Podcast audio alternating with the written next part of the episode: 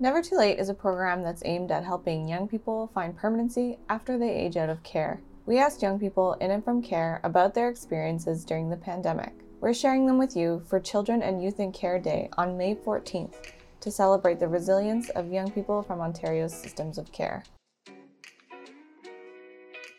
During isolation, I definitely have been looking for more intricate, unique ways to stay in touch with the people I care about. And one of these ways is a really cool card game I absolutely adore, and it's called We're Not Really Strangers.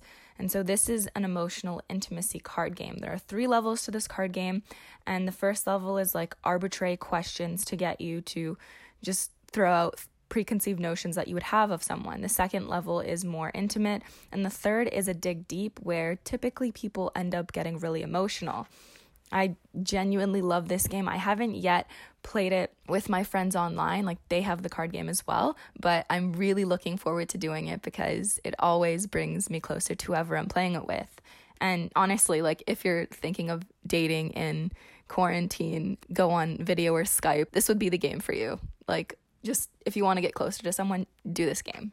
Another really cool thing is Scribble.io, and basically you can make your own quiz, and it's just like, it's really fun. You get to make any question you want, and some of them are really silly, and you just can send it to a bunch of your friends and it'll state the ranking of like they got 4 out of 10 or 10 out of 10. So I find that really fun. I do that when I'm really bored, just send my friend quizzes about myself. I don't know if that makes me a narcissist or not, but there is this GamePigeon.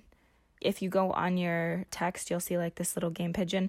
And basically I play like a bunch of phone games with my friends when I'm really bored. So there's like beer pong, and there's Scrabble, and there's also basketball you can play. And I get obsessed. I'm really competitive. There's some really cool groups that you can get in touch with online. Like now more than ever, I think people are trying to utilize their networks and the people that have been around previously. And now we're all clinging on to something. And so I've tried out church. I've tried out online church. One of my best friends attends this church called C3, and I definitely thought I would try it out, and it was pretty cool. It actually inspired me for the rest of the day. I'm not like extremely religious or whatnot by any means, but I think the sense of community is really cool. And right now there are also a lot of cool online workshops for whatever you want to get into. I think a lot of people are also just trying to get on Skype, trying to get on FaceTime and like WhatsApp video. And now more than ever, we need to see like face-to-face contact. Like we want to touch everyone. We want to be close to people, but right now it's so difficult. And so having like any sort of online platform or any sort of visual connection or audio connection we can have with the people we love is so vital in order for us to thrive right now.